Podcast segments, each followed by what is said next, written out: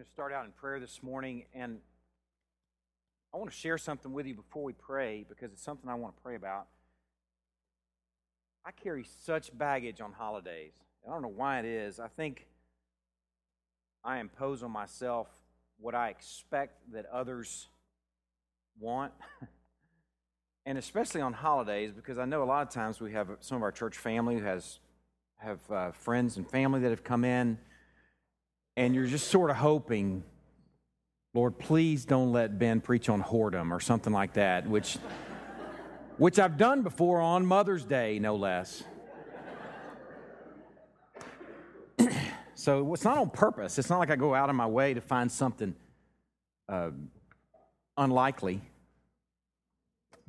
But we're moving verse by verse through our Bibles, and it just I trust where the Lord lands us. So I'm trusting him this morning. This is a victory sort of message, but it it's not Easterish in terms of um, it's not light fare. And I I think I what I impose on myself is an expectation that others want something sort of point, short to the point, easy, because it's a holiday and we have plans and we want to go eat together and spend time together. I get that, and that's just not what this is. It's a It's going to be some heavy lifting. But I kind of feel like, man, why not heavy lift on the day that you're celebrating an empty tomb and what all went into that? So I hope you're okay with that this morning. And if you're a family member who's visiting or a friend who's visiting with some of our Crosspoint family, we do this every week.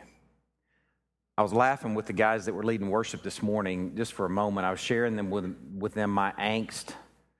And the discussion led the direction of just this overwhelming feeling like we should have a cantata or something. And we've never had a cantata, and I don't think that, I can't make the promise that we never would. We're not anti-cantata. But he just led us to really engage God's word instead. So, again, I'm not anti-cantata for those of you who are pro-cantata. Let's uh, begin with prayer. Lord, first of all, this morning, before we climb into where you're going to have us go, I want to pray for our local church. I want to pray for Ardis Heights Baptist Church and Danny Gandy. I had the chance to get to know James, his son, and uh, just thankful for an opportunity to lift him up and his family this morning and lift this church up, and just pray that you'll bless them. I pray that it'll start in, in Danny's time with you, that as he's studying, preparing to preach or teach, or pastor, or some sort of counseling, or whatever it may be, that first of all, he's studying to have his heart prepared as an act of worship, and that that spills over into his marriage, into his family life first, that they don't get leftovers, but that they get the first helping, and that there's ample resources in the preaching and the pastoring, and that Ardis Heights will be blessed as a result of Danny's um, time with you. I pray that Danny is surrounded by men that he can trust, that can speak truth into his life and hold him accountable as he's in that work. I pray that you would guard him from maybe some baggage that he may have this morning of people's expectations, and that he can just stand and deliver and trust that your word is sufficient, that the gospel's good enough. We don't need smoke machines or um, flowery stories. We just need to tell your story and tell what you've done in Christ. I pray that you'll give Danny confidence in that this morning, as I would pray for me this morning. Pray for Ardis Heights Baptist Church, Lord. I pray that they are enjoying you. I pray that the journey that they are having together is a true journey, and they're realizing that they are the bride of Christ and what that means. And I pray that whatever way we may serve alongside this church, that you'll give us insight into that, if it's just working side by side during the week, or if it's some official way that we should come alongside, or if we've just done it by lifting them up in prayer. I pray that you'll show us that. Secondly, Lord, we want to pray for a local official. I want to pray for Daniel Buskin, the police chief. Lord, I pray that if, if he doesn't know you, that he can come to know you. I pray that really he is sitting among a body of believers right now, that he is knowing and being known by, and that he is in fellowship with you, and he's united by faith with Christ. And Lord, if he doesn't know you and is not walking with you and is not walking with the people, I pray that you will bring him into that place, that you will open the eyes of his heart to the goodness of the gospel, and that he can be transformed through the gospel and through your finished work in Christ. Pray that that will spill over into his job as police chief, I pray that you will guard him from any sort of temptation um, that could diminish his job, diminish what he does. Lord, we pray for peace in this context so the gospel may be furthered. In whatever way that uh, the police chief can be part of that, we pray that he's faithful to walk in that appointment. Lord, in regards to our next few minutes, I pray for a divine attentiveness. I confess my baggage and my expectations I place on myself. Lord, I want to call that out, and I want us, I just want us attentive. I want us to appreciate the gravity of what we're celebrating today by climbing into a big chunk of truth. And Lord, I know I can't muster that. I know I can't even communicate that, but I know that the Holy Spirit can, and I pray that he will have his way this morning with, the, with his people.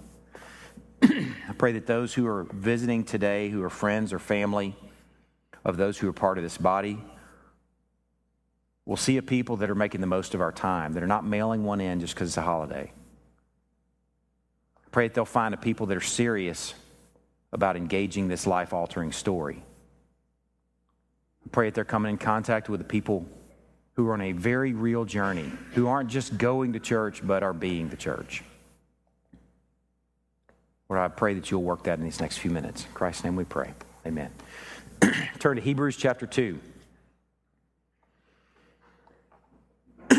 We are in a paragraph in Hebrews chapter two. We've been in this paragraph for some time now, and this morning we continue on, primarily focusing on verse fourteen of chapter two.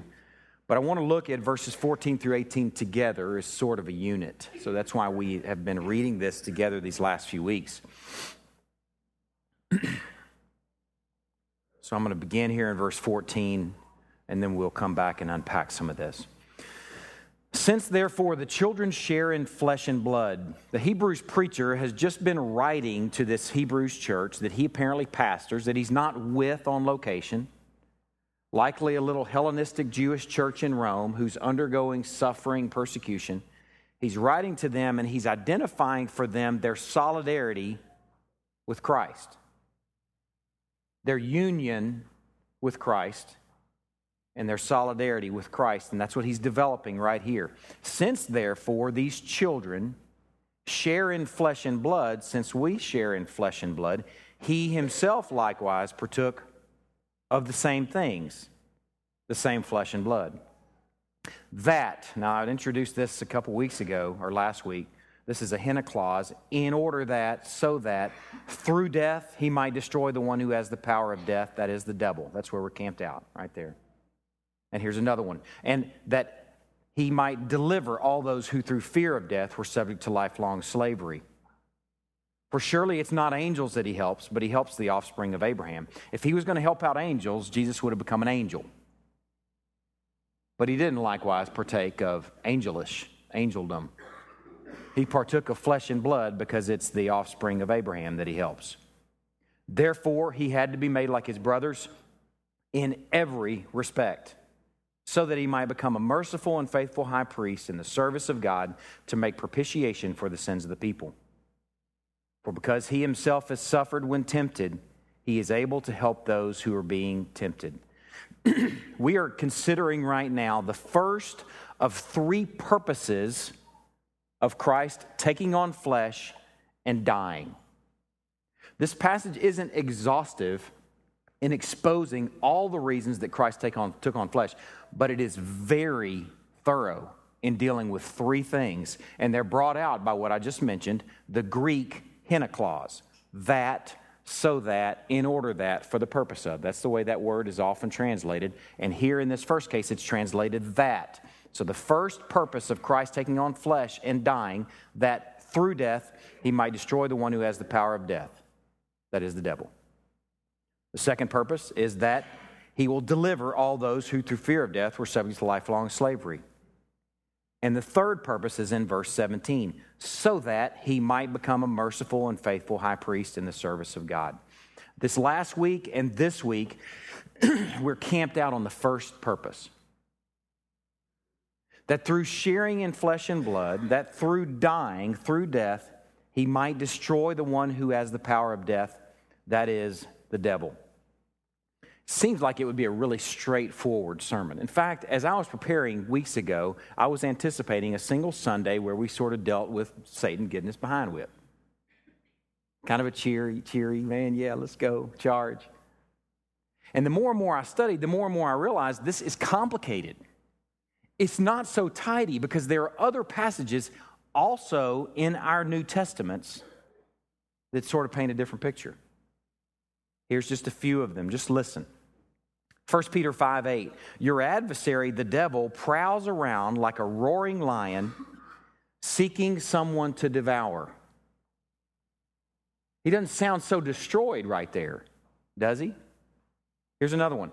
Ephesians six twelve, for we do not wrestle against flesh and blood, but against rulers, against authorities, against the cosmic powers over this present darkness, against the spiritual forces of evil in the heavenly places.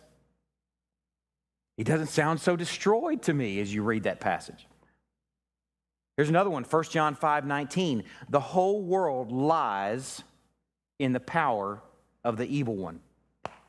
What? He doesn't sound so destroyed to me. Here's another one, Second Corinthians four four. The God of this world has blinded the minds of unbelievers to keep them from seeing the light of the gospel. It's difficult.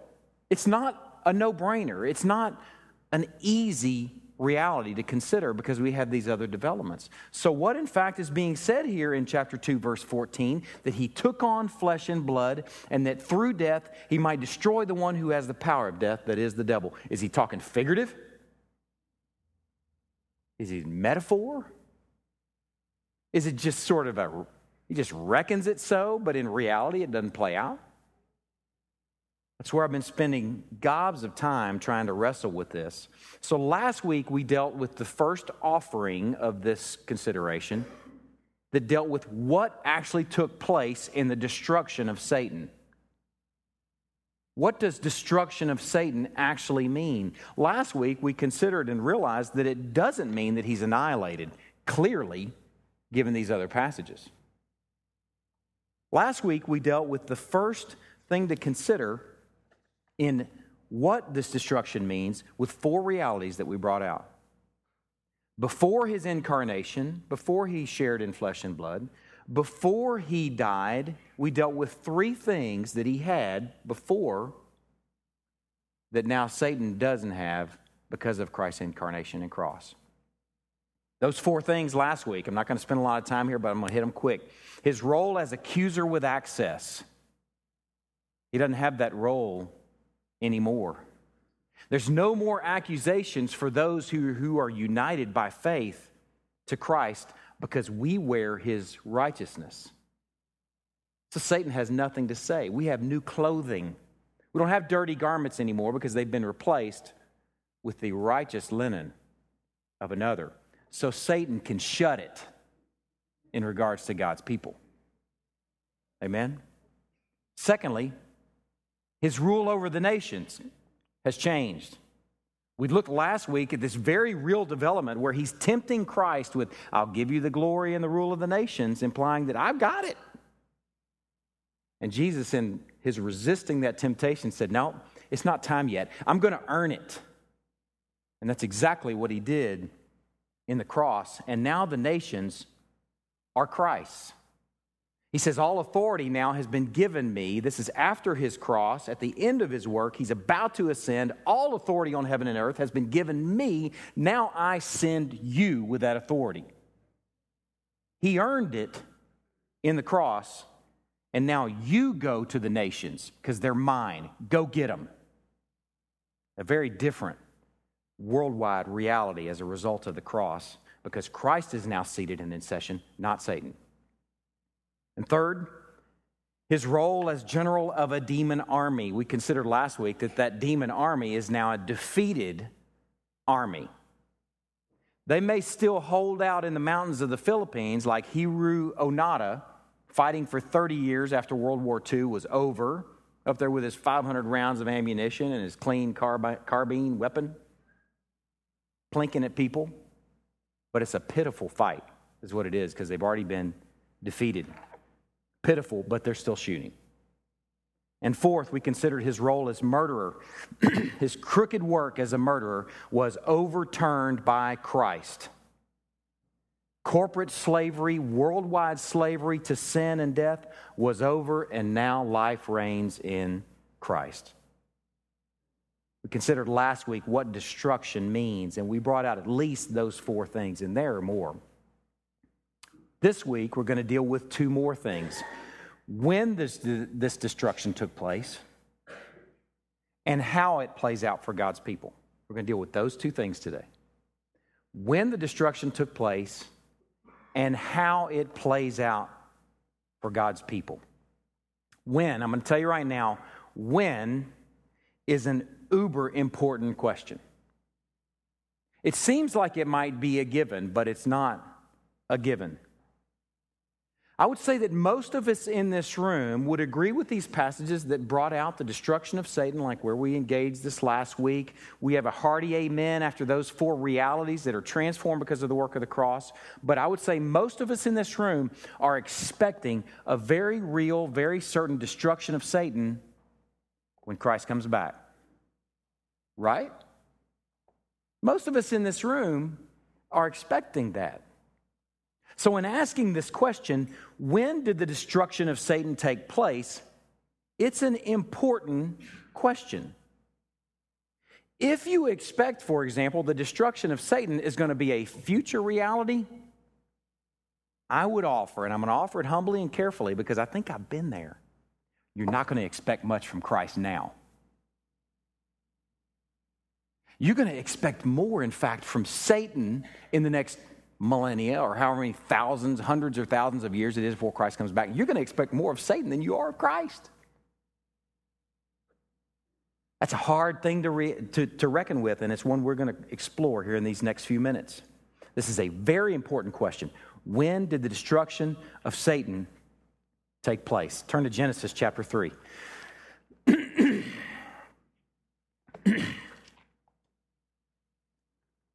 Genesis chapter three. When you hear folks refer to the fall, they're speaking of this chapter. When, in Christian sense, when they're speaking of the fall, they're speaking of what takes place in this chapter, the fall of man. I don't want to assume that everybody knows what that is. We're speaking about man's first sin, how sin and death entered the world. And this is the chapter on that account. Chapter three, beginning in verse one. Now the serpent was more crafty than any other beast of the field that the Lord God had made. He said to the woman, "Did God actually say, 'You shall not eat of any tree in the garden?'" And the woman said to the serpent, "We may eat of the fruit of the trees of the garden, but God said, 'You shall not eat of the fruit of the tree that's in the midst of the garden, neither shall you touch it, lest you die.'" But the serpent said to the woman, "You will not surely die. For God knows that when you eat of it, your eyes will be opened, and you'll be like God, knowing good and evil." So when the woman saw that the tree was good for food, that it was a delight to the eyes, that the tree was to be desired to make one wise, she took of its fruit, and she ate. And she also gave some to her husband, who was with her, and he ate. Then the eyes of both were opened, and they knew that they were naked. And they sewed fig leaves together and made themselves loincloths. If you're familiar with the story, you know what happens next. God comes looking for them in the cool of the day, and they're actually hiding. God finds them, as if they could hide from God. God finds them and asks them some questions. "Who told you that you were naked? Have you eaten of the tree of which I commanded you not to eat?" And the man begins the earliest version of the blame game. "The woman you gave me to be with me, she gave me the fruit of the tree and I ate. It's not only the woman's fault, it's your fault for giving her to me, God." And then the woman follows his lead. The Lord God said to the woman, "What is this, this that you have done?" The woman said, "The serpent deceived me and I ate." And she blames the serpent. It's a very familiar story. It should be familiar to all of us because it's a story that's your story as well. Satan's seduction of Eve, and then this front row seat to the fall, is Satan sitting there on a front row seat as man sins for the first time and introduces death into the world. In some ways, this is a win for Satan. In some ways, this is a win for Satan. Now, I'm going to say this. It isn't a loud win. It's only by God allowing it that he won there. But it is definitely a W for Satan. And then just as God promised, in verse nineteen, Adam and Eve die. By the sweat of your face you shall eat bread till you return to the ground, for out of it you were taken, for you are dust, and to dust you shall return. A just God promised that you'll die if you eat from that tree, and sure enough, they and we die. But in the same chapter where he metes out punishment for Adam and Eve, he also makes a promise to the serpent. Look at this promise in verse fourteen. The Lord God said to the serpent, "Because you've done this, cursed are you above all livestock and above all beasts of the field. On your belly you shall go." I don't know how he got around before that, but apparently something other than slithering on his belly. "And dust you shall eat all the days of your life." Now here are the consequences for Satan. "I will put enmity between you and the woman, and between your offspring and her offspring. He shall bruise your head, and you shall bruise his heel." This passage right here, this very last passage, this promise, he shall bruise your head, Satan, and you shall bruise his heel, is what's called the proto-evangelium. It's the earliest picture of the gospel in our Bible. The proto-evangelium. Because here God makes a promise to Satan. Here he promises that while Satan would inflict injury on the offspring of Eve, Eve's offspring would ultimately crush his head. He's making a promise right here that the offspring of Eve will have his day. Now, we like the sound of that. The only problem is Satan is batting a thousand before and since Christ, without Christ. He's batting a thousand. You like all these sports terms I'm using. I see Aaron Hamilton smiling up there because I'm such a sports fan. Satan's batting a thousand because no one's righteous, no, not one. All have sinned and all fall short of the glory of God. The heart is deceitful above all else. Who can know it? So Satan's batting a thousand. I don't need Adam and Eve to be guilty because I'm guilty on my own. So Satan's batting a thousand. So in regards to the offspring of Eve evening this thing out, can't depend on me, can't depend on you. But then there's Christ. Then there's Christ. The offspring of Eve would indeed have his day. And that day was accomplished in Christ's incarnation and work. First John three eight says, "Whoever makes a practice of sinning is of the devil, for the devil's been sinning from the beginning. The reason the Son of God appeared was to destroy the works of the devil, because no one else could." The reason he appeared is to destroy the works of the devil, to fulfill the proto-evangelium promise. That's exactly what he did in his life and in his death. Let me show you how this unfolds. Turn to Matthew chapter four. I'm going to show you sort of a bird's eye view of some of the things that develop between Christ, the offspring of Eve, and the offspring of Satan. This war goes on throughout our entire Bibles. But in the Gospels, it really comes into focus. The war that develops over the course of our Bibles up until the Gospel is really something that illustrates exactly what I'm talking about, that Satan's batting a thousand. Things aren't going very well. Israel, God's chosen people, doesn't even do very well. Good king, bad king, good king, bad king, bad king, bad king, bad king, good king, bad king, good king, bad king. Assyrian invasion, Babylonian exile. Things aren't going well. And then things begin to come into focus. And this war between the offspring of Eve and the offspring of Satan in our Gospels. Look at Matthew chapter four, beginning in verse twenty-three. And he, that would be Jesus, went throughout all Galilee, teaching in their synagogues, proclaiming the gospel of the kingdom, and healing every disease and every affliction among the people. So his fame spread throughout all Syria, and they brought him all the sick, those afflicted with various diseases and pains, and those oppressed by demons. It's all through our Gospels. This demon behind whipping, one right after another. Here's another. Chapter eight. I'm just going to stick with Matthew since we're in it. Matthew chapter eight. A few pages over. Beginning in verse sixteen.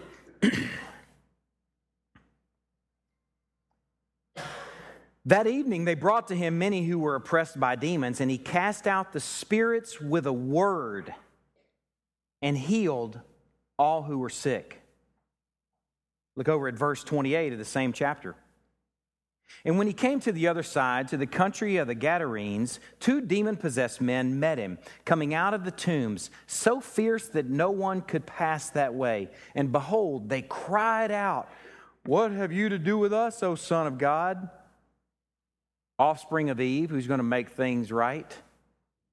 "Have you come here to torment us before the time?" Now a herd of many pigs was feeding at some distance from them, and the demons begged him, saying, "If you cast us out, send us away into the herd of pigs." And he said to them with a word, "Go." So they came out and went into the pigs, and behold, the whole herd rushed down the steep bank into the sea and drowned in the waters. The herdsmen fled, and going into the city, they told everything, especially what had happened to the demon-possessed men. And behold, all the city came out to meet Jesus, and when they saw him, they cheered for him. Actually, they didn't. They begged him to leave their region. They preferred those demons to be boxed up in a couple of scary dudes than to let those things out. Christ is, man, I got so many things that are entering my head, and none I can really say from the pulpit in regards to what he's doing to the bad guys right here. He's whipping them. Let me just say it like that. He's putting them to open shame. He's whipping their heinies. Turn over to Matthew chapter twelve.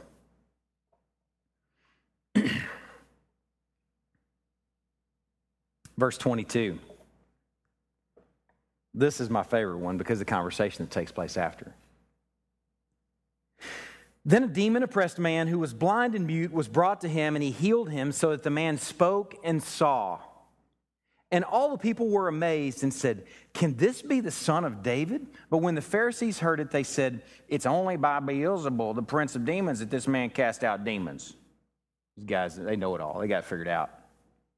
Knowing their thoughts, he said to them, "Every kingdom divided against itself is laid waste, and no city or house divided against itself will stand. And if Satan casts out Satan, he's divided against himself." That doesn't even make sense. How then will his kingdom stand? And if I cast out demons by Beelzebul, by whom do your sons cast them out? In other words, they don't. Who's casting out demons before Jesus? Nobody. Therefore, they will be your judges. But if it's by the Spirit of God that I cast out demons, then the kingdom of God has come upon you. Man, there's example after example where Jesus, in, in his ministry, his earthly ministry, is cleaning house on Satan and his demons. They're jumping like fleas off of a newly treated host. If you ever have a dog that has fleas really bad and you treat them with something like some sort of heart, not heart guard, some sort of um, parasite dip or something, you see those jokers flee, just jumping everywhere. That's what these guys are doing, the demons are doing.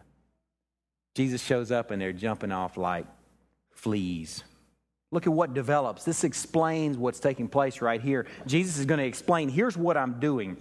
Verse twenty-nine, how can someone enter a strong man's house and plunder his goods unless he first binds the strong man? That's a key word. Unless he first binds the strong man, then indeed he may plunder. I love that word. He may plunder his house. What we've been looking at here in these Matthew examples of these demons being cast out, that's example after example of plundering the strong man's goods, because the strong man has been bound. That's key. The strong man is bound. The significance of Christ casting out demons is the strong man is bound and the kingdom of God has come. Then, I want you to see this. This is important. Then, in his earthly ministry, in his incarnation, and what he's about to go do in his cross, he is functionally binding Satan. He's casting out his demons. And in so many ways, he's saying, Satan, who? Satan, who? Turn to Revelation chapter twenty. If there's a part in this sermon that I've been really nervous about, it's this part. And it's not because I'm not confident about it, but it's because I can just tell right now, I just know paradigms don't come down easy. We love our paradigms, and we don't even know that we love them. That's what makes them difficult. We don't even know that we're really connected to them. Revelation chapter twenty, I've taught through, in fact, preached through the first three chapters of Revelation and taught through the rest of Revelation. And a few years ago, how I taught Revelation was that the first three chapters took place at a real historical event. It played out with real churches, Laodicea, you know, churches like that. Letters written to real churches, the real names mentioned, but then beginning in verse four through the rest of the book, here's the way I taught it. As a future reality. As a future reality when Christ comes back. I would bet that most of the people in this room, if you've ever studied Revelation, you learned it that way. I would bet most of you would be what we would call, there is a name. Now, I'm, I'm going to give these names. Don't be afraid of these names. They're just, they're, they're shorthand for an understanding of the end times. Premillennialism, amillennialism, and postmillennialism. The premillennialist, I'll tell you right now, before I read this passage in Revelation chapter twenty, premillennialism teaches that Christ returns before the end of history to inaugurate an earthly kingdom that will last a thousand years. Does that sound familiar to most people? I, I want, let me see some nodding heads. Some are like, man, I don't even know. Yeah, but some of you have heard that. Some of you have been taught that. I would say most of you have been taught that. That Christ is going to return some point in the future, and that he's going to reign for a thousand years, and that Satan is going to be bound at the beginning of that thousand years. That's premillennialism. If you've read the Left Behind series and you're like, man, that's what I believe, that's what that's that's where you land. Because that's the way the Left Behind series writes. That's the way it reads. That's the doctrine of the Left Behind series. I use doctrine loosely. Okay? All right? That's premillennialism. Now, before I read Revelation chapter twenty, I'm going to share the other two views. And again, don't be afraid of these views. I'm not teaching a view. I'm preaching the truth, but in some ways I have to call out what may not be true. First was premillennialism. Sec- second was amillennialism. Amillennialism denies an earthly kingdom age and says the coming of Christ is the end of history, period. When Christ comes back, he's going to rule and reign forever, period. This view places the binding of Satan not as a future event, but it's something that happened in the incarnation and cross. It places it back as a past tense thing that happened at Easter two thousand years ago, okay? However, this view says that it was reckoned then, but doesn't really play out in reality until Christ comes back, and Satan really gets it then. You heard me talk about the already and not yet. This view would be real light on the already and real heavy on the not yet. Satan's going to get it. He was reckoned back here at the cross, but he's really going to get it in the end. And then there's the third view, postmillennialism.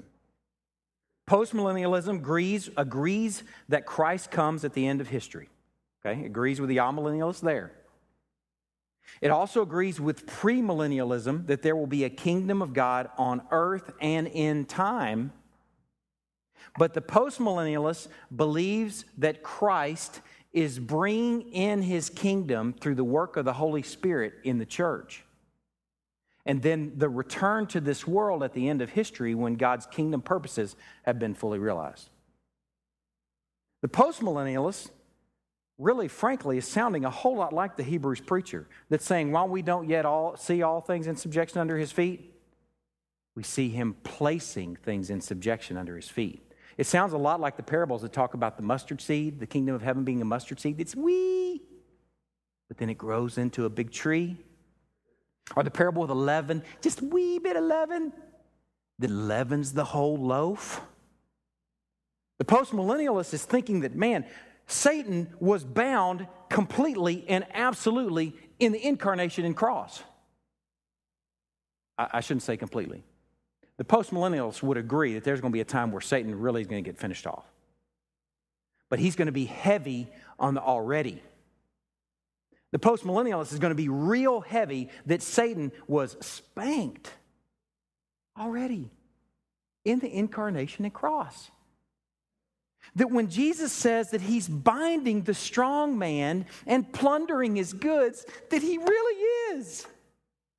That he really has bound the strong man. That all these other passages that deal with Satan being around, prowling around like a roaring lion, roar, God of this world, blinding minds of unbelievers, while he still does those things, he's not bad.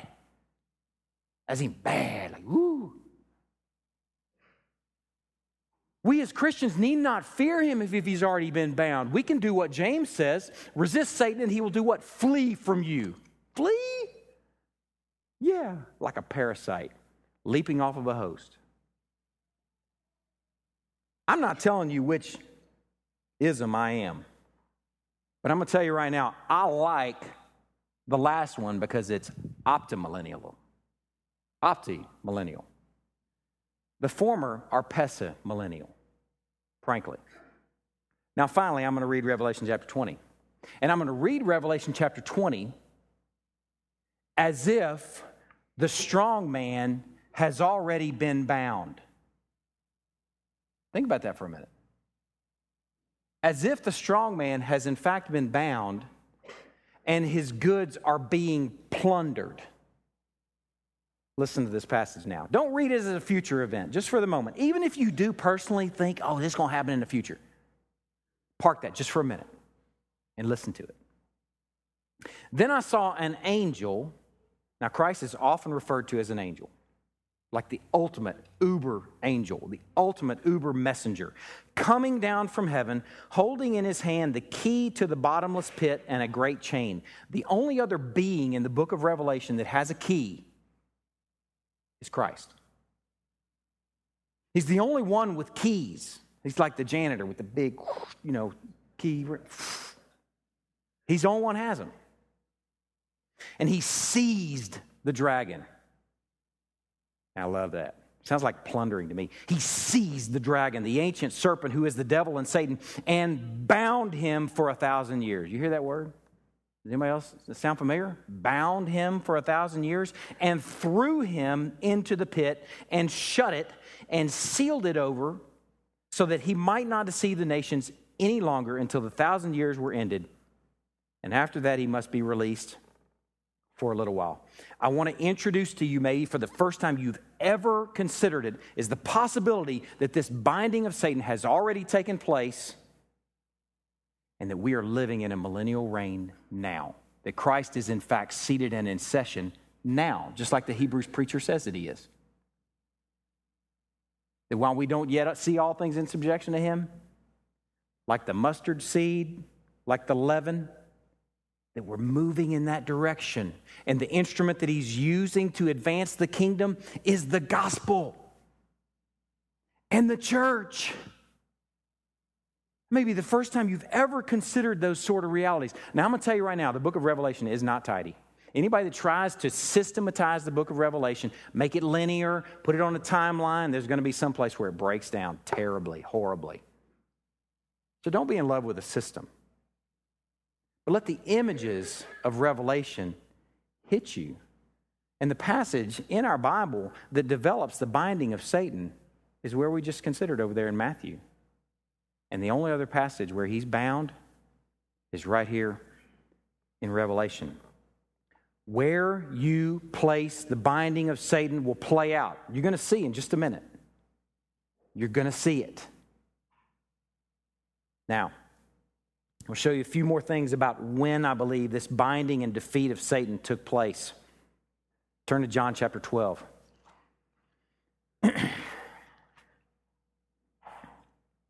John chapter twelve, Christ has entered Jerusalem on his final week. If you look in that chapter about midway through, if you have a little heading there, it says triumphal entry. He's entered Jerusalem. He's going to the cross. And his language is changing. Up to this point, he's been in the midst of his earthly ministry. This last week, though, he starts describing an hour. He calls it his hour. That's not one hour in a strict sense, but it's his suffering is what he's talking about. His trials and his crucifixion. Let's see what Jesus says about when Satan's head gets crushed. Connecting back to Genesis chapter three. Let's see what Jesus says in John chapter twelve, looking at verse twenty-seven. Now is my soul troubled. And what shall I say? Father, save me from this hour, but for this purpose I've come to this hour. Father, glorify your name. He's speaking about his cross. A few days later, it's coming. And look down in verse thirty-one. Now, in this hour, is the judgment of this world. Now will the ruler of this world be cast out. Now. And I, when I'm lifted up from the earth, he's talking about his cross there, will draw all people to myself, even Greeks, if you remember the story how I went last week. Now, as I'm lifted up, the ruler of this world will be cast out. All that he fouled up in the garden will be made right. All that he made crooked will be made straight. It will be reconciled right here in this hour. In a corporate sense, the world is saved here. John the Baptist, when he saw Jesus coming, he said, behold, the Lamb of God who takes away the sin of the world. That's going to take place right here in this hour. And this ruler is going to be destroyed. The one who had the power of death will now no longer have the power of death. For death will no longer reign on this earth, but life in Christ. It happens at his cross. Man, that's key. That's so key. Let's see what Paul says. Colossians chapter two. You can just listen. He disarmed the rulers and authorities and put them to open shame by triumphing over them in him. The original language, it says it. It's speaking of his cross. He triumphed over rulers and authorities and put them to open shame in his cross.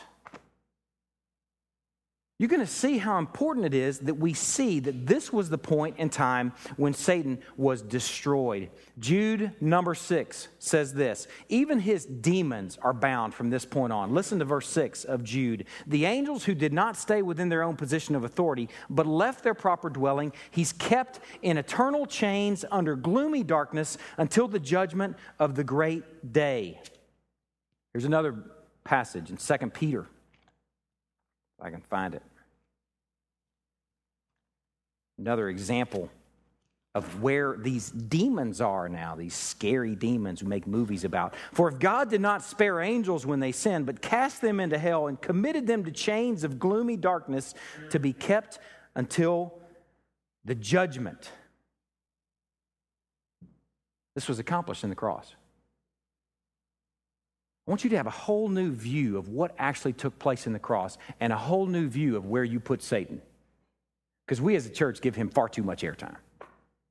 We give his demons far too much airtime. Not realizing that we're walking in a victory right now. And Satan has been defeated. So what does this mean? When you consider Hebrews chapter two, verse fourteen, our original passage this morning, there's so many examples in here that, so many things in here that bring out this reality of it taking place in his death. He himself likewise partook of the same things, that through death he might destroy the one who has the power of death. That's the first verb. That he might deliver those who through fear of death were subject to lifelong slavery. And the third verb, that he might become a merciful and faithful high priest. All three of those verbs take place through his death. So we have to put the destruction of Satan right there at his death. He destroyed the strong man, bound the strong man, plundering his goods through his incarnation and death. What does this mean for Christ's church? You've done the hard work this morning. The rest of this is going to be easy.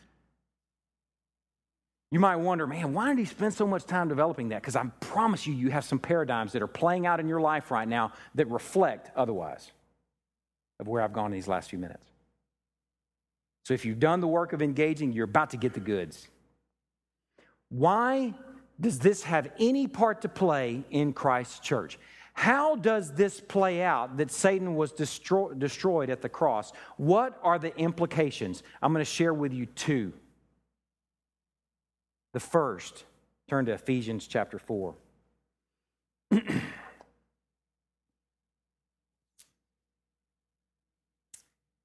The implications, first of all, is that church matters greatly now. I would bet most people in this room, even if you're a family member visiting some of your family today, and you're like, man, I'm glad they're going to church. Some of you may not, may not be part of a local church. You probably still have a high view of church. You're probably like, no, I'm, I'm glad my family's going to church. I bet there are folks in here that probably would acknowledge that church is a good notion. But what I want to show you in these next couple of minutes is that church is connected to this victory. And I'm not just talking about the idea or the notion of church, but I'm talking about church with real people that have real B O. I'm talking about church with real people that bring stuff to a potluck that you can't even identify.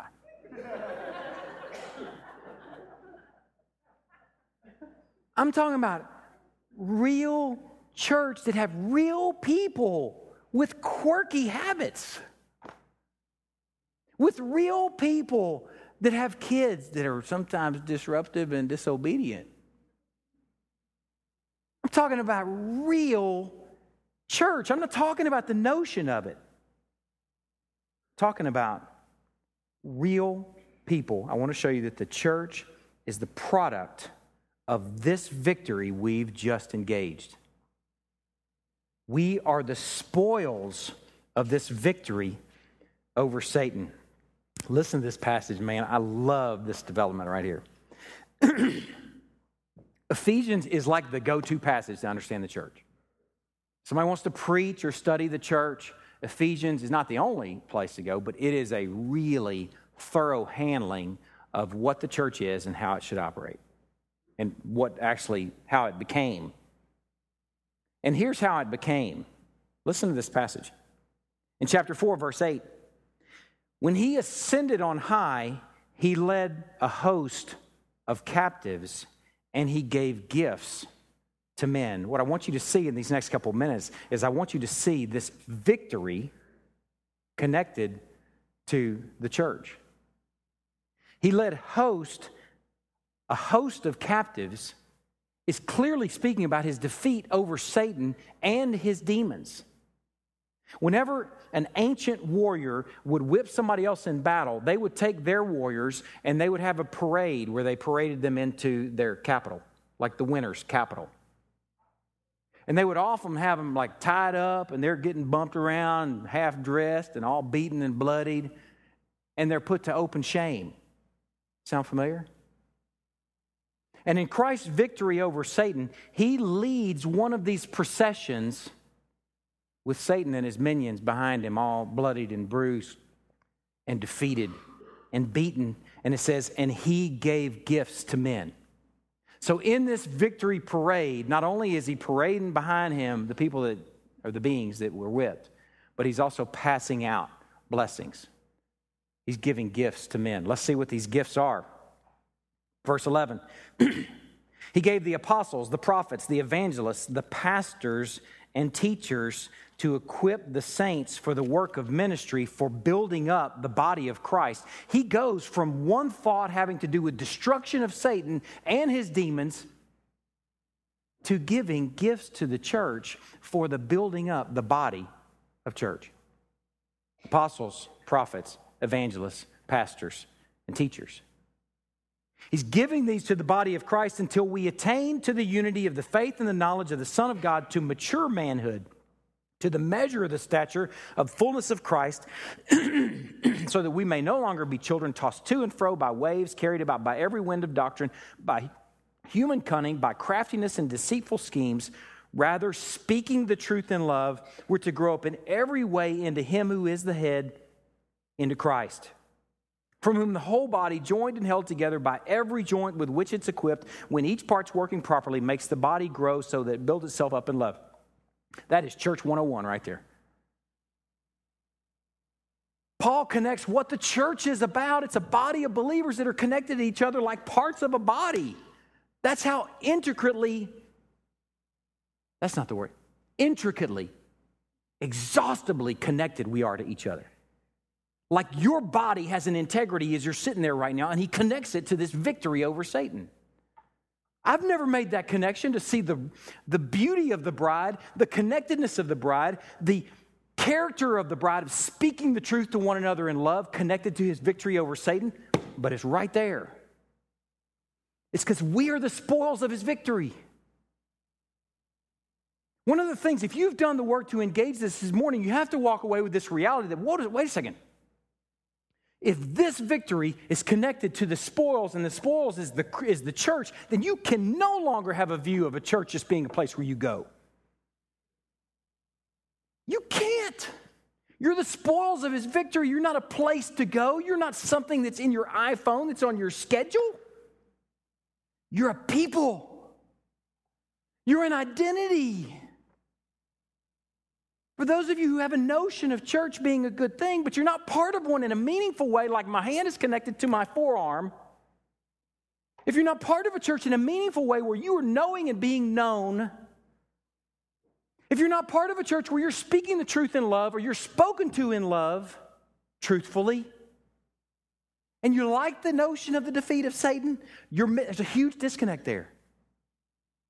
You like the notion of Satan getting his behind whipped? Who doesn't? Connected to the church. We're the spoils of the victory. We are. Little old Crosspoint Fellowship with people with B O, armpit, sweat. I have it every week. I'm like, man, how'd that happen? Nathan Compton came up to me once and said, man, what happened to you? I preached. I stink. It's real people with burp, with lettuce in their teeth. People that will let you down. People that have funny hairdos that are sometimes a distraction in corporate worship.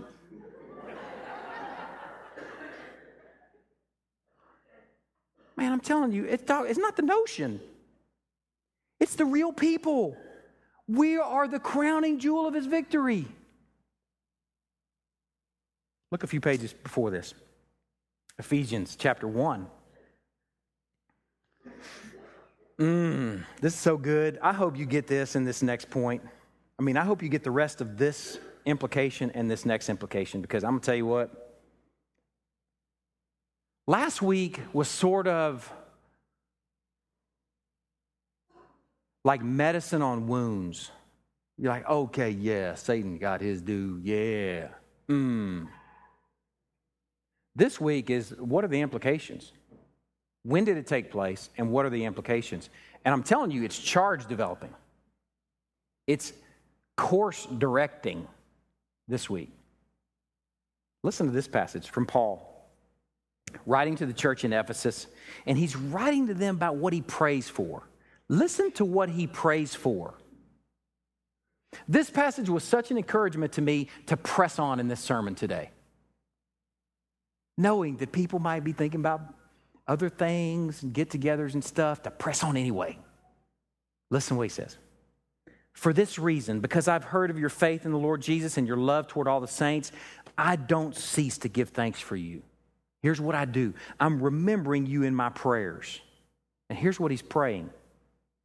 Praying that the God of our Lord Jesus Christ, the Father of glory, may give you a spirit of wisdom and of revelation in the knowledge of him. Man, that's a no-brainer. Got it. Having the eyes of your hearts enlightened. Okay, that's cool.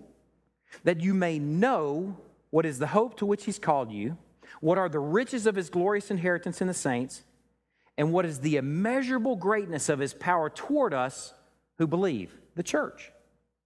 According to the working of his great might that he worked in Christ when he raised him from the dead and seated him at the right hand in heavenly places where we know he is right now, far above all rule, Satan, who? Far above the strong man. His goods are getting plundered. He's placed. He's seated far above all rule and authority, all power and dominion, above every name that's named, not only in this age, but in the age to come. And he put all things under his feet and gave him as head over all things to who? To the church. Not the notion of it. To us.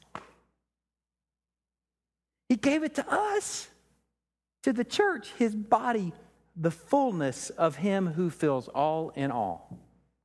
You see that victory, that place is seated, connected to us, the church. Some of you who are just kind of visiting maybe because it's Easter, I'm glad you're here, but you better find a church home. It's okay if it's not us. There are other churches, good churches around, trust me. It's not, I'm not trying to feed some monster. We're not building a dynasty here. I want the kingdom to grow. If you're hearing this word today and you're like, man, I ought to be part of this trappings of the victory. I ought to be engaged to this body because of what he did. Yeah, I like the thought of the, the, the defeat of Satan. So I ought to love the church, and then we go find one to be part of. Man, if you're a family member visiting some of your other family today and you're not part of a local church, wherever you live, please go engage it. Not the notion of it. Real ones with real things, salad and stuff. Real people. We're the trappings of the victory. I'm almost done with this point. Revelation twenty-one. Man, oh man. When you read Revelation chapter twenty as something that may have already happened, as in the binding of Satan, that had a large already, that still has some not yet, because he still has some influence, there's no doubt about it. But if you read Revelation twenty as he's bound, the strong man is bound in the work of the cross and his incarnation, has already happened largely, imagine reading chapter twenty-one as already happened. I've read chapter twenty-one of Revelation a million times as a future reality. Read it right now as a present reality. Listen. Then I saw a new heaven and a new earth, for the first heaven and the first earth had passed away and the sea was no more. And I saw the holy city, a new Jerusalem. How many people have ever read about the new Jerusalem? Like, yeah, man, that city's going to be awesome. I'm pining for that city because it's going to be so cool. They won't even need the sun. I don't know how that's going to work. We don't even need light bulbs. Man, it's going to be cool. I've, I've dreamt about this city. I saw a holy city, the new Jerusalem, coming down out of heaven from God. Listen, prepared as a bride. Huh. Now, just kind of scratch your head over that. Prepared as a bride. Keep that in mind for later on as we read. This holy city prepared as a bride, adorned for her husband. And just think for a moment how many times the church is referred to as the bride. A holy city prepared, adorned for her husband as a bride. And I heard a loud voice from the throne saying, behold, the dwelling place of God is with man. He will dwell with them and they will be his people. And God himself will be with them as their God. That'd be a great definition for church right there. The dwelling place of God with his people, They will be his people, and he will be their God. He'll wipe away every tear from their eyes, and death shall be no more. Neither shall there be mourning, nor crying, nor pain anymore, for the former things have passed away. Who hadn't read that as a future thing? I bet most of you have. Think about it right now as possibly a present reality. Listen to verse nine. Then came one of the seven angels who had the seven bowls full of the seven last plagues, and he spoke to me, saying, "Come, I will show you the bride, the wife of the Lamb." You're like, okay, cool. So he's shown me the New Jerusalem, and it's awesome. No lamps. Really cool. Now he's going to show me the bride. You would hope the bride is going to be there, right? So he says, okay, I'm going to show you the bride, the wife of the Lamb. So imagine you're John. You're like, okay, I'm ready to see her. I hope she's not homely. I hope she's as pretty as she should be. And he carried me away in the Spirit to a great high mountain, and he showed me the holy city, Jerusalem, coming down out of heaven from God, having the glory of God, its radiance, like a most rare jewel, like a jasper, clear as crystal. Wait, uh, I thought I was going to see the bride. You just did. The bride is the New Jerusalem. The bride is the city of God. The bride is where God lives. You're going to lead me off and show me this beautiful bride that's prepared for her husband? Okay, I'm looking for her. And then he shows her the New Jerusalem. Here it is, right here. And then in verse twenty-two, I saw no temple in the city, for its temple is the Lord God, the Almighty, and the Lamb. And the city has no need of sun or moon to shine on it, for the glory of God gives it light, and its lamp is the Lamb. By its light, the nations will walk. What did we say last week? Jesus says, the nations are mine. They're mine. Go get them. Go ye therefore. All authority's been given me. Go get my nations. By its light, the nations walk, and the kings of the earth will bring their glory into it. Think of that in terms of the church, and tell me that doesn't get, doesn't get you excited. How many of you have been on the far corners? Does that get you excited to think the nations gathering in the church? Man. And the gates will never be shut, and there will be no night there. They will bring into the glory and the honor of the nations, and nothing unclean will ever enter it, nor anyone who does what is detestable. Here, practicing detestable or false, but only those whose names are written in the Lamb's book of life. When you read Revelation chapter twenty-one, in light of what Christ, we believe Christ already did, that thing comes to life. Is there an already and a not yet? I believe there is a not yet. I believe there's going to be a New Jerusalem. But there's a big old fat already that's often diminished because we're pining for heaven, not realizing we're walking in a little version of it. Not realizing the church is heaven on earth. Some of you may have an unsavory feeling when you're thinking about church. You're like, huh, I just don't want to laugh out loud. But on the inside, I'm going, ha, ha, ha. That's a laugh. Because I've seen hell in church. Some of you are thinking that. Well, maybe that's because that church gave Satan far more sway than he should have had. Maybe it's because that church did not resist Satan and he did not flee because we didn't see him as bound. Because we're pining for when Christ comes back and he's really going to do him in because we thought little of the cross. Do you hear that? I get it. If your thought is, man, my church experience has been H E double L. Hmm. So it's easy to hear, but hard to believe. Believe it. This is the way it's supposed to be, is we are a little slice of heaven. If the church puts off this victory and binding over Satan as a future reality and just a past notion, then we'll have a low view of the church. And it might just be a place you go or another activity in your schedule book. It also is going to be a bunch of beat down, poor mouthing people. Man, I sure can't wait till Jesus comes back. His times are hard, ain't he? Yeah.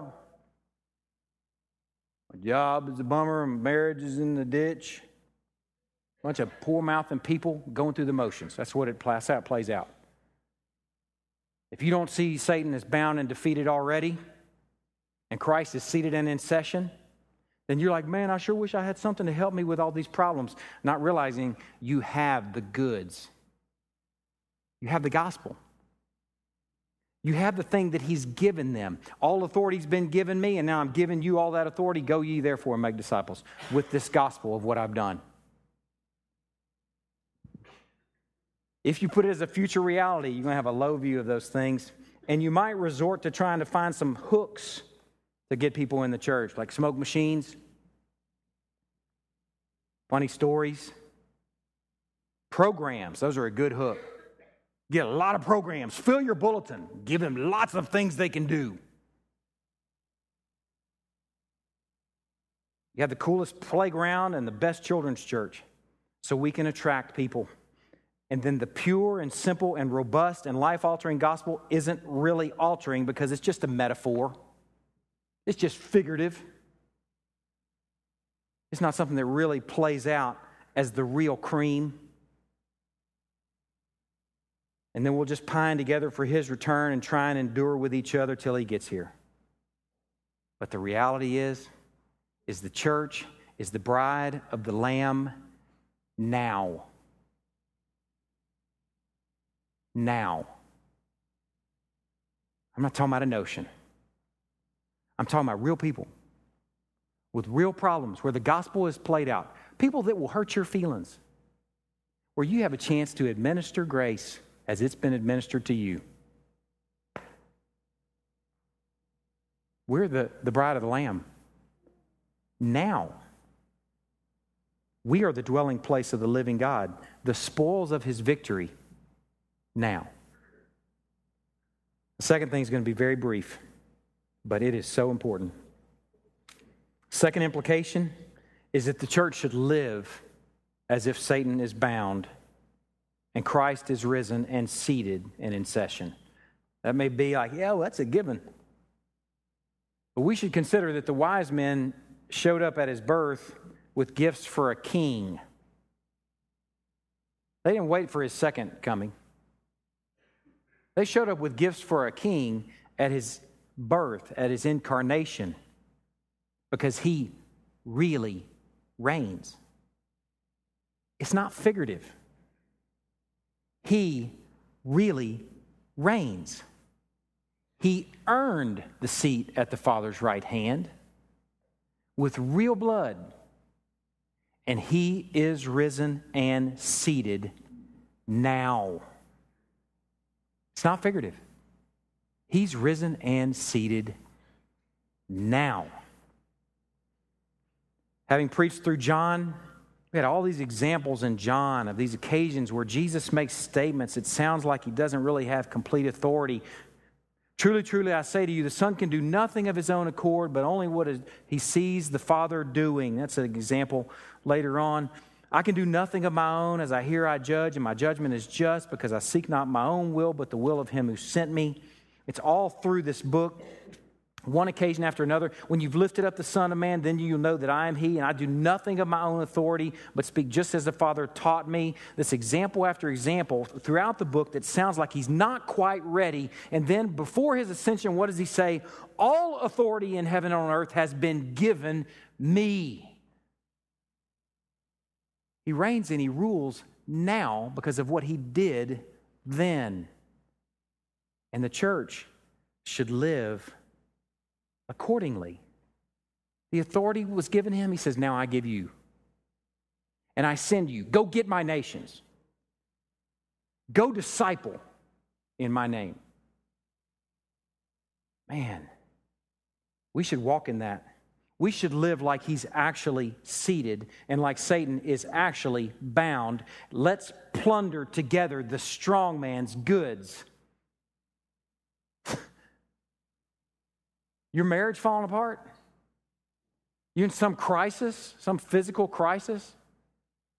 Let's plunder together the strong man's goods and let's bathe that situation in prayer. Let's pour the gospel into that and say, no, it is life-transforming and life-giving. Given, insert any problem The gospel is the medicine. It is the goods. The way we live so often, if we put this binding off as a future event, we live like Joshua and Caleb would be if they had been scared of the giants too. Remember the story where they've been liberated from Egypt, slavery, and they, I mean, they've seen mighty acts of judgment, one right after another. They cross the Red Sea on dry ground. They see Sinai quake. They send spies over into the promised land, the land that they originally came from. They're going back to, and the spies come back and say, man, there's really some scary things over there. I don't know if God is big enough for that.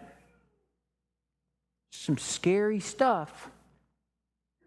And you know what happened as a result of that? They wandered in the desert for forty years. You have to wonder, is the church wandering? Because we're scared of some giants? We're scared of some things that seem big and insurmountable? Surely the gospel can't impact that. Surely we can't go there. That's a hard place. Really. It'd be like Joshua and Caleb before they go into the promised land, before they cross the Jordan on dry ground. Joshua and Caleb getting the people together. Should we tell them the truth? Yeah, I guess we should. Okay, people, gather around. We're about to go into the promised land, and um, it's going to be good. I just need to tell you, I want you to put in a good effort, but you need to know you're really going to get your behinds handed to you. It's going to get worse before it gets better. I mean, you're going to, first off, you're going to see Jericho, and they got these massive walls, and you're going to be like, whoo, but put in a good effort. Give it a go, church. Anybody got a chisel? See if we can take on that wall. Anybody want to take on these peoples? They're scary. Man, the church can live just like that. Thankfully, that didn't happen. Joshua and Caleb said, let's go get them. Our God's bigger than Jericho walls. I know some of your problems, and I know they look like Jericho walls. I know some of them. Our God is bigger. And he reigns, and he rules, and he's seated and in session. And we should plunder the goods of the bound strong man because Christ was stronger. Man, if you went the distance this morning, I hope that ministers to you. We're going to have our Lord's Supper. I'm going to share a quote before we do, though. I'm going to share a quote and then a passage. This quote is from a guy named Norman Shepherd. One of the most insidious weapons which Satan has been able to wield against the advancement of the kingdom of God is the inculcation of the belief that though the kingdom must be proclaimed throughout the world, the church really cannot expect that such proclamation will meet with any significant degree of success. Listen. One prominent writer in the field of international missions has given expression to the commonly held expectation this way. The New Testament clearly predicts that in spite of great victories of the gospel amongst all nations, the resistance of Satan will continue. Toward the end, it will even increase so much that Satan incarnate in the human person of the Antichrist will assume once more an almost total control over disobedient mankind. Norman says, these words really constitute a confession of faith. More accurately, they're a confession of anti-faith. Anti-faith in an anti-Christ. Why are Christians so much more confident with respect to victory of an anti-Christ than we are with respect to the triumph of Jesus Christ?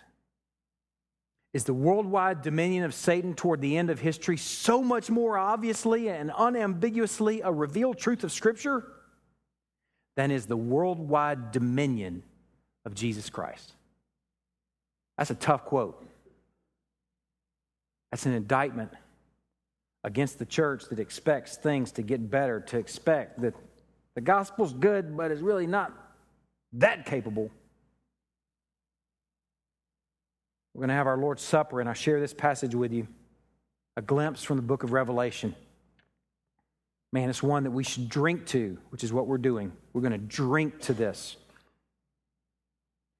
I heard a loud voice in heaven saying, "Now the salvation and power and the kingdom of our God and the authority of his Christ have come, for the accuser of our brothers has been thrown down, who accuses them day and night before our God, and they have conquered him by the blood of the Lamb and by the word of their testimony, for they loved not their lives even unto death." As we take this supper together, let's not love our lives so much that we're unwilling to even die for them. He's worth even that. Let's take and eat. Jesus paid it all. This is hard to believe. Not everybody can see that screen, so. Why he'd ever love a wretched worm like me? For I am chief of sinners, and this I understand. I deserve the fullness of the greatest death. Buried in the grave of sin and covered in blame, let me rise and walk and bear your holy name. All this for the glory of Christ my King. Soul now worship wonderfully his majesty. Wrecked by God, by grace, by God himself, through his only Son, crucified at Calvary, the war was done. That's time for joy was just on the horizon. That time is now. This is a victory meal each week. I know how beat down some of y'all are. I know some of the stuff that y'all are going through. But this is where you come and gather and know. You say, no, he who is in us is greater than he who's in the world. He who is in us is greater than he who's in Jericho wall. Man, let's take and eat this victory meal. Take it. I'm not going to get up at the end of the service, so I'm going to say this now. Um, I have nothing wrong with cantatas or programs or smoke machines. I know God can, he can use the likes of you or me that he can use a smoke machine to do something, but um, I know how sometimes I can come across like we've got it figured out and everybody else is messed up, and that's, man, we, we lift up our other churches like I would hope they would lift us up. I'm going to share a passage that I just read, and uh, before we take this, that I want us to really have in front of us. And they conquered him, that being Satan, by the blood of the Lamb and by the word of testimony, for they loved not their lives even unto death. I can't tell you how often I'm dealing with a situation or talking with somebody and I wish I had more. But that's because I've forgotten what I do have. Sometimes like I feel like, man, all I've got for you is the gospel. Like, here's my situation, here's the problem. And I feel like sometimes I speak the gospel into that scenario or situation and kind of like, what else you got? And I really think that is the cream. Paul said, when I came to you, brothers, I did not come proclaiming to you testimony of God with lofty speech or wisdom. Okay, got that covered. For I decided to know nothing among you except Jesus Christ and him crucified.